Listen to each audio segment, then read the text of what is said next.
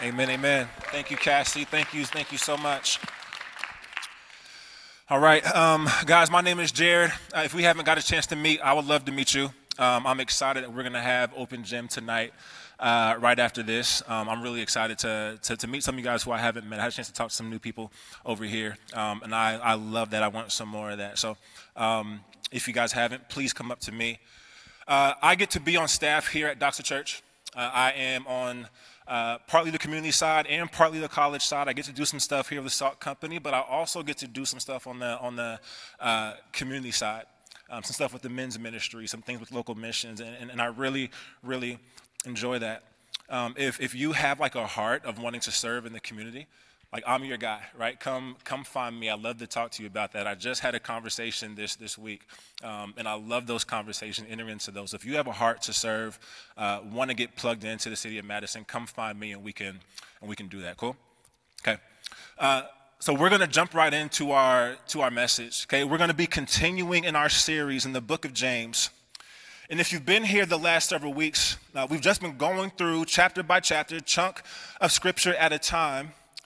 And last week, Rudy brought us to the end of chapter 2 with a tough text talking about faith and works.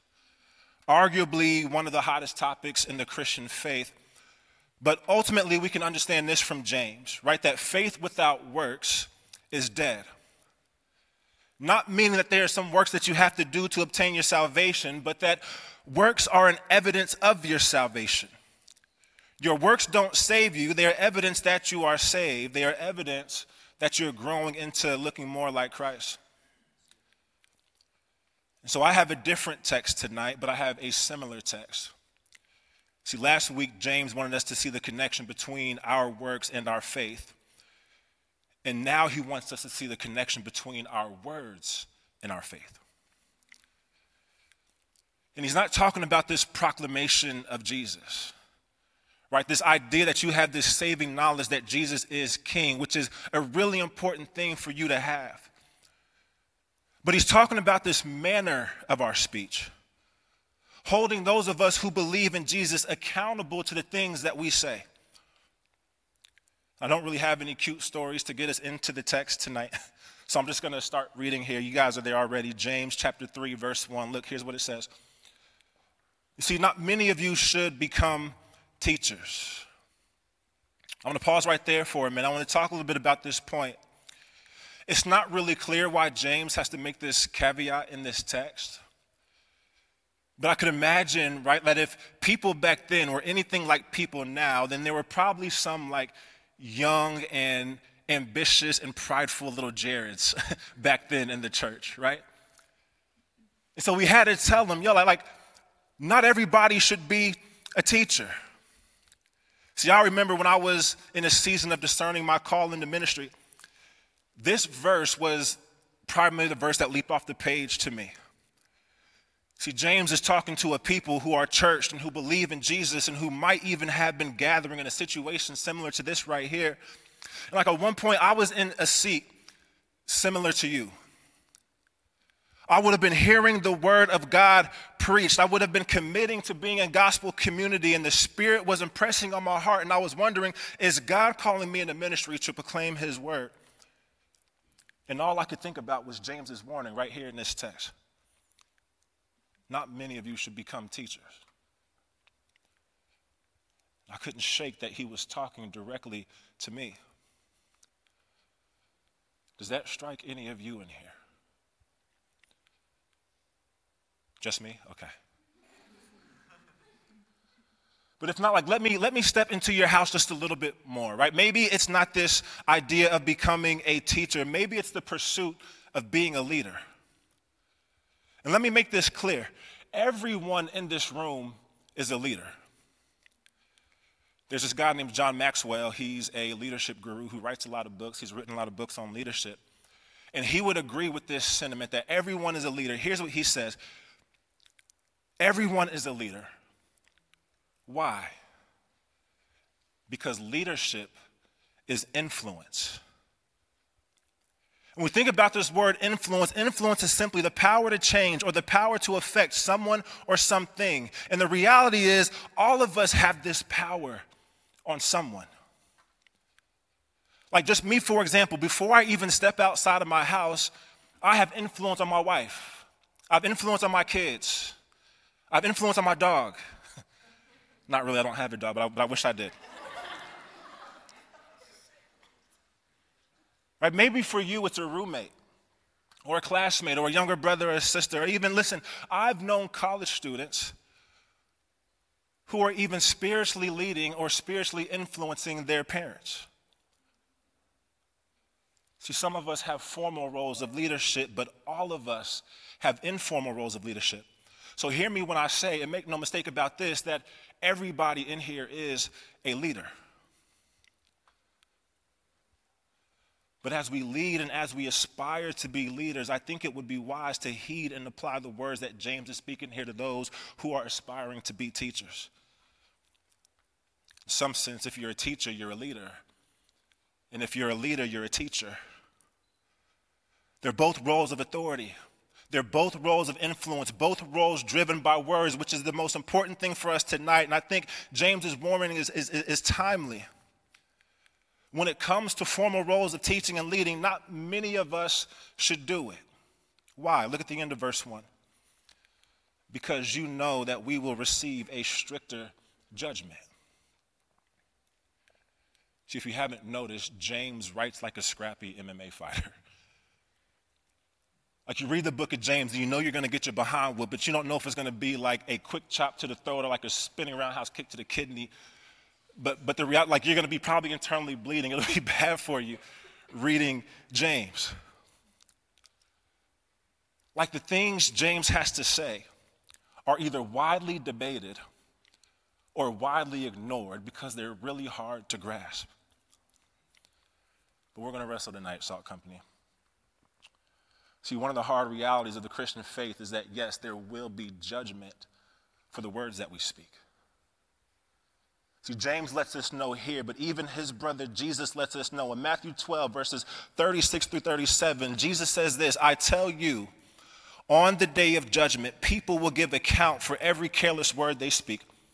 For by your words you will be justified, and by your words you will be condemned. Y'all, this is a tough word. And I'd be lying if, as I was reading this text this week and preparing this sermon, that I wasn't frantically like combing through the Bible looking for a way to justify this text and saying, Yo, Jesus, you don't really mean that, do you? Like, how can I find a way to spiritualize what you're saying here? I couldn't do it. From the very beginning in Genesis to the end in Revelation, the scriptures, the testimony of scripture points to the same reality that our words matter and we will be accountable for them. See, James understands the weight of what it means that our words matter. He understands the weight of what it means to be a leader, and he's saying that many of us shouldn't become one because we will receive a stricter judgment. In other words, leaders and teachers, and this is all of you if you are in Christ, are held to a different standard, specifically the standard of having a tame tongue. Verse 2 kind of interrupts us with the reminder that we all stumble in many ways. And the easiest place for us to stumble is with our words. But look at what he continues to say. And if anyone does not stumble in what he says, he is a perfect man, able also to bridle his whole body. Or another translation says, he is mature. Mature. Able also to control the whole body. See, if last week James was trying to tell us that mature Christians' faith is evident by their works, then this week he's trying to tell us that a mature Christian's faith is evident by their words. So here's the thing. If you don't get anything else from this message tonight, just get this. Your words matter. So, for the rest of this message, James will instruct us on the importance of having a tame tongue by showing us the tongue is three things the tongue is powerful, the tongue is perverse, and the tongue is polluted. First, the tongue is, is powerful. Look at verse 3 with me. If we put bits into the mouths of horses so that they obey us, we guide their whole bodies as well. Look at the ships also. Though they are so large and are driven by strong winds, they are guided by a very small rudder wherever the will of the pilot directs. So also the tongue is a small member, part of the body, yet it boasts of great things. And the thing I want you to know about this portion of the text is this if you're writing notes, write this down. Don't underestimate the power of your tongue. See, James says controlling the tongue is like using a bit. For all the equestrians in the room, right? This thing that goes into the mouth of horses to tame it, and it's like a rudder that's on the back of a ship. Even though it's huge and it's impacted by the wind, it's impacted by the waves, it still has this power to guide. He says the tongue is like this it's small, but it's mighty. I think we often underestimate the power of the tongue, don't we? We underestimate the power of the things that we say, yet we see the power of them all the time. We see words on signs and on our phone screens that convince us to buy and sell. We see wise words written in books that fill our imagination and they move us to action. Words that are spoken by famous orators of the times whose voices spoke into the void of injustice and corrected corrupt nations. So it doesn't take much to realize that words matter. See, they have power and they can be used for direction and vision and purpose. But James wants to warn us about the shadow side of the tongue. He says here that it's powerful, but he's also going to say it's perverse. Look back at the text. It says, How great a forest is set ablaze by such a small fire. And the tongue is a fire, a world of unrighteousness. The tongue is set among our members, standing the whole body, setting on fire the entire course of life, and set on fire by hell. For every kind of beast and bird, of reptile and sea creature can be tamed and has been tamed by mankind, but no human being can tame the tongue. It is a restless evil, full of deadly poison. See, the tongue is not only powerful, but it's perverse, it's unruly. It's a small part of our bodies, but it can be satanic, as James says, infectious like a fire, or untamed and unleashed like a wild beast. If you're writing notes, write this down. Don't underestimate the impact of your tongue. Here's a little call and response. Finish this phrase for me. Sticks and stones may break my bones, but. That was great. That went a lot better than I thought it was going to go. Well, I don't know if this phrase was popular when you guys were young, but it was popular when I was young. It was kind of like this cool thing to say, even, right? Like we, we thought it was cool. People would come at us with these harsh words, and the thing that would be on our, on our minds, on our tongues, would be this, this phrase Sticks and stones may break my bones, but words may never hurt me. But the odd thing is that most kids would say this, and maybe you've said this in your own past, and as you're saying it, the reality is that you begin to fight back tears as these words are rolling off your tongue. Your feelings are trying to catch up to the words that you're saying. And it almost always fails, doesn't it? Why? Because we know that words really do carry weight, words matter don't we know that an untimely word from an unruly tongue can pierce even the toughest of skin? See, words can destroy. I've seen words destroy self esteem, I've seen words destroy relationships. And if we're honest in this room tonight, some of you have been impacted by this. Maybe you've caught the wrath of someone who had their tongue set on fire by the fury of hell and you're still trying to recover from that. Like you've been affected by the poison of someone with careless words, someone who was supposed to love you, who was supposed to lead you, or someone who's supposed to care for you. Listen, if this has been you, this is not a reflection on you, but a reflection on them. So you are not the sum total of what people say about you. And in fact, you are not the sum total of what people have withheld from you and the way you've been spoken to is more of a reflection on them than it is of you. Or maybe you haven't been a victim of this, but you've been a contributor of this. And you believe the lie that your words don't matter. You believe they don't matter, and it's up to the people around you to understand you and fall in line with the words and the thoughts that you think, right? Like you've believed a lot that the harsh things that you say don't have an impact on anybody, they just fall to the ground. But all I want you to know desperately that that's not true.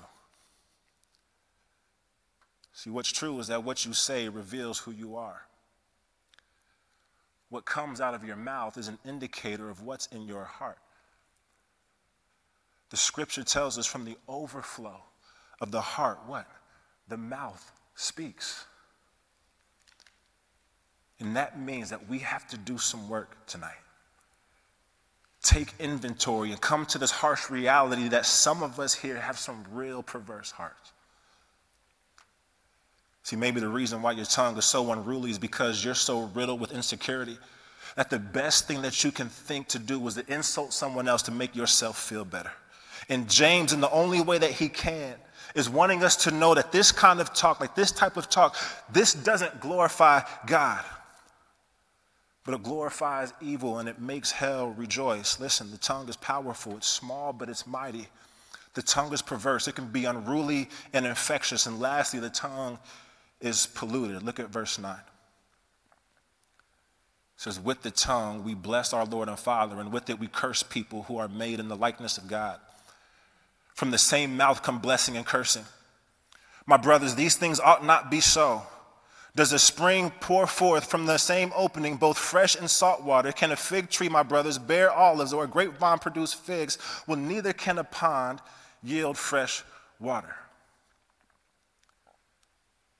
See, a thing that is created to do one thing and does a completely different thing is polluted. James is telling us that's what corruption looks like. A fresh water pond shouldn't have salt water. A fig tree shouldn't sprout olives, and an olive tree shouldn't sprout figs. And likewise, a tongue made for blessing shouldn't be used for cursing. Look back at verse 9 again. It says that with our tongue we bless God, and with that same tongue we turn around and curse people who are made what? In the likeness, in the image of God. 1 John 4:20 says this If anyone says, I love God and hates his brother, he is a liar. For he who does not love his brother whom he has seen cannot love God whom he has not seen. See, my mom used to call this talking out of both sides of your mouth. You may have heard this phrase before. You're talking out of both sides of your mouth, boy. right? Like, like you're double tongued. Meaning you say one thing to one person, but you say something else to another. Or you say one thing about one person, then you irrationally flip what you say to somebody else. See, I was reminded this week, and, and Rudy just let us know it's Holy Week. And Holy Week is the week that leads up to the crucifixion and the resurrection of Jesus. And this past Sunday, we kicked it off, right? It's Palm Sunday.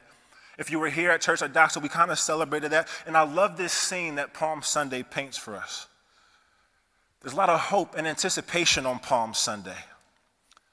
People were waiting for Jesus to ride into Jerusalem, and they all received him, right? Laying these palm branches at his feet as a sign of victory.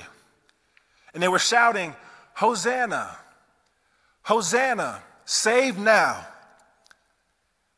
But if you know the story, just a few days later, the same people who were shouting, Hosanna, save now on Sunday were the same people who were screaming, Crucify him on Friday.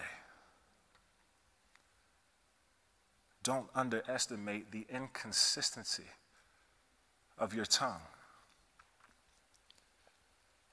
See, Proverbs 13:3 tells us, "Whoever guards his mouth preserves his life, but he who opens wide his lips comes to ruin." And Proverbs 15:4 says, "A gentle tongue is a tree of life, but perverseness in it breaks the spirit." And Proverbs 18:21 says, and here it is, "Death and life are in the power of the tongue, and those who love it will eat of its fruits." Listen, this is why your words matter.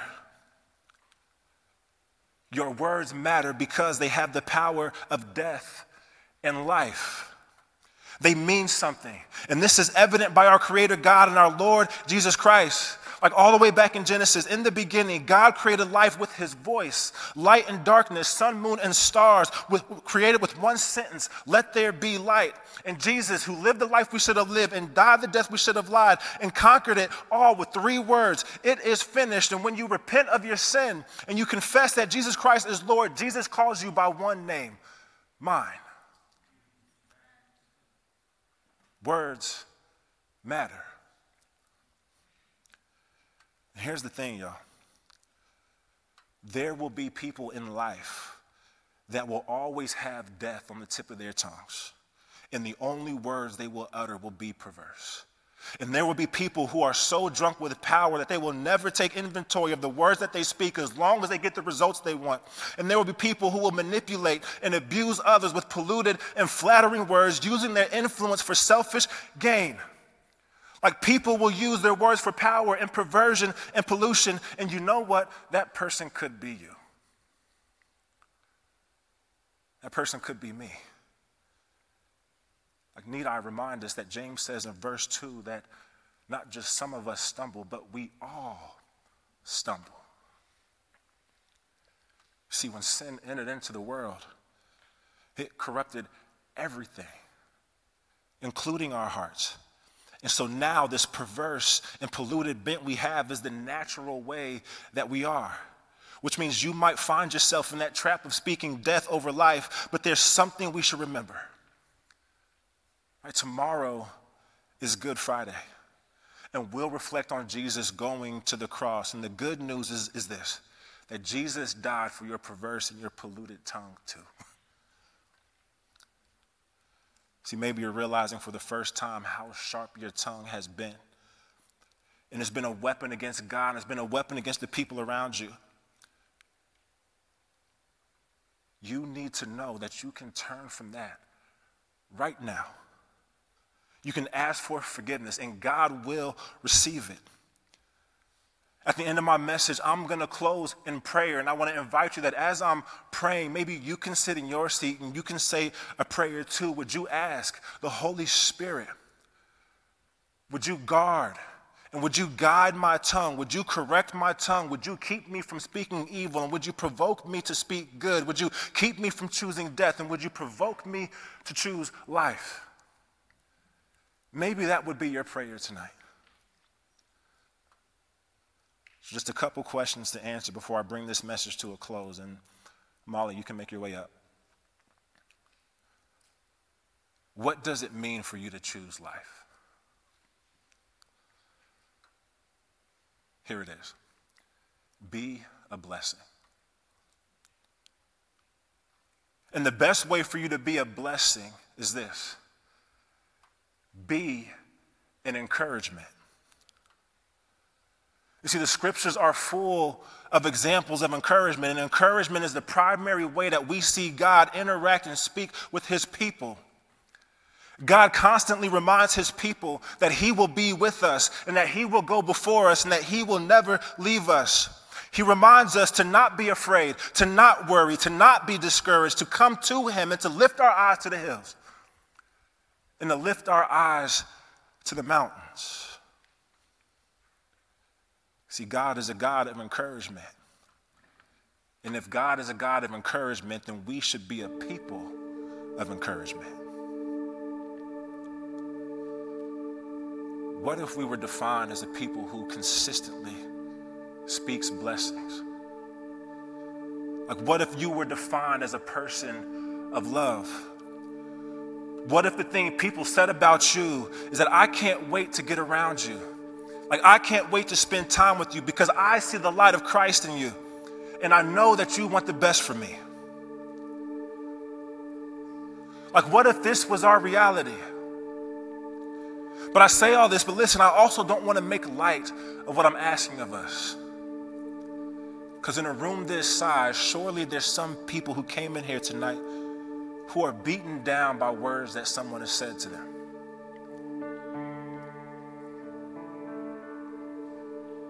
You're beaten down, and the last thing you're thinking is that you want to speak an encouraging word to anybody. I get it. I've been there. But here's what I have for you. Number one, tell someone. So somebody can come around you and love you well.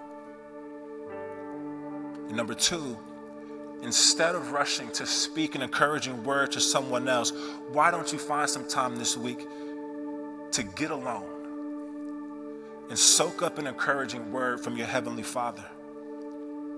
Listen, God knows that words matter. And He's waiting for you to listen to the abundance of life that He's been speaking over your life. You matter. You're treasured. You're loved. And if you're in Christ, you're His. There's no better affirming words. There's no better place to be. Salt Company, words matters. And our words have the power of life and death.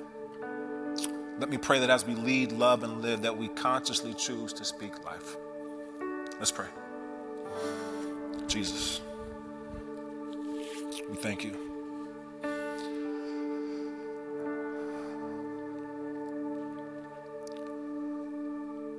What a word from James.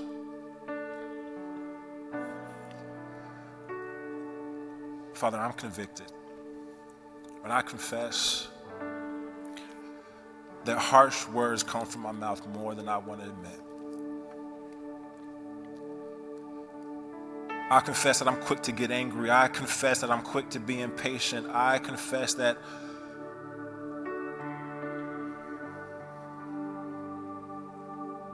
quick to run my mouth, Lord. I'm quick to complain. I'm quick to speak an ill word. James says that no man can tame the tongue, and I confess that my tongue is hard to tame. Lord, our tongues are hard to tame. We need the Holy Spirit power. Holy Spirit, would you come on this room? Would you fill me? Would you fill us? Would you fill us with the courage? Would you fill us with the ability? Would you relieve us from the need? Would you relieve us from our insecurity? to speak evil? Would you relieve us from our insecurity to speak poorly? Father, would you remind us of your love for us?